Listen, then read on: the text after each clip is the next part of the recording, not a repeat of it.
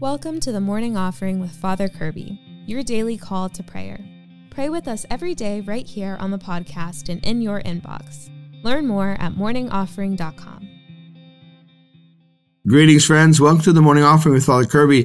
Today is Sunday, October 29th, and today I'd like to talk about the Shema. But first, let's pray together. In the name of the Father, the Son, and the Holy Spirit, amen. Oh, Jesus, through the Immaculate Heart of Mary, I offer you my prayers, works, joys, and sufferings of this day, for all the intentions of your Sacred Heart, in union with the holy sacrifice of the Mass throughout the world, for the salvation of souls, the reparation of sins, the reunion of all Christians, and in particular for the intentions of the Holy Father this month. Amen. In the name of the Father, and of the Son, and of the Holy Spirit. Amen. Happy Sunday, friends.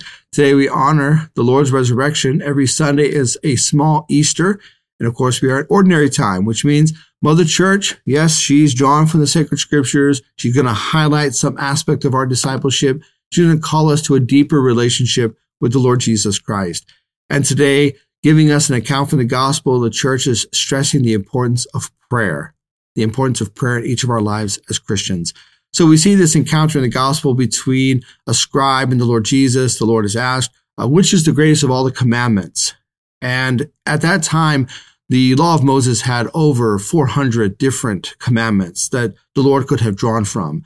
And it was actually a, common question that would be asked of teachers of the law. Which do you consider the greatest of the commandments, right? Although in this case, we know that there were efforts to try to trip Jesus up, to find him to say something wrong or that the majority would disagree with and so on. So it's not necessarily a sincere question, but it's being posed to the Lord which is the greatest of all the commandments. And again, there's over 400 or so. But what does the Lord do? Well, he breaks through all that, breaks through the intrigue, breaks through the possible deception, goes right to the heart of the question, and then goes to that very depth of the question. And he doesn't give any of the over 400 statutes of the law of Moses. What does he give instead? He gives the Shema, the highest prayer of Israel. The Shema was like the old was like the Old Testament version of the Lord's Prayer. So in the Christian faith, how the Lord's Prayer is our highest prayer. In the Old Testament, it was the Shema. Shema is Hebrew, means listen. So listen, O Israel, hear, O Israel. And the Lord Jesus, when he's asked about the greatest of the commandments, he goes right to prayer. So imagine if you were to ask someone today, which of all the commandments and, and, and, you know, the aspects of the New Testament, which are the most important? And you were to say, Our Father who art in heaven, hallowed be thy name, right? You get it? The Lord is saying, which is the greatest of the commandment? The greatest of the commandments is that you give your heart to God. All of the commandments serve that. And the Shema, it calls Israel to give everything they have to God their heart, their soul, their mind, give everything to God. That is the greatest of the commandments the Shema, to lift your heart to God, to give your whole being to God. That is the greatest commandment. All the others, again, serve that. And then the Lord gives the Shema. And then what does he do? He says, and the second is like it. They didn't ask for a second. They're going to get one. The second is like it. You shall love your neighbor as yourself. Like everyone.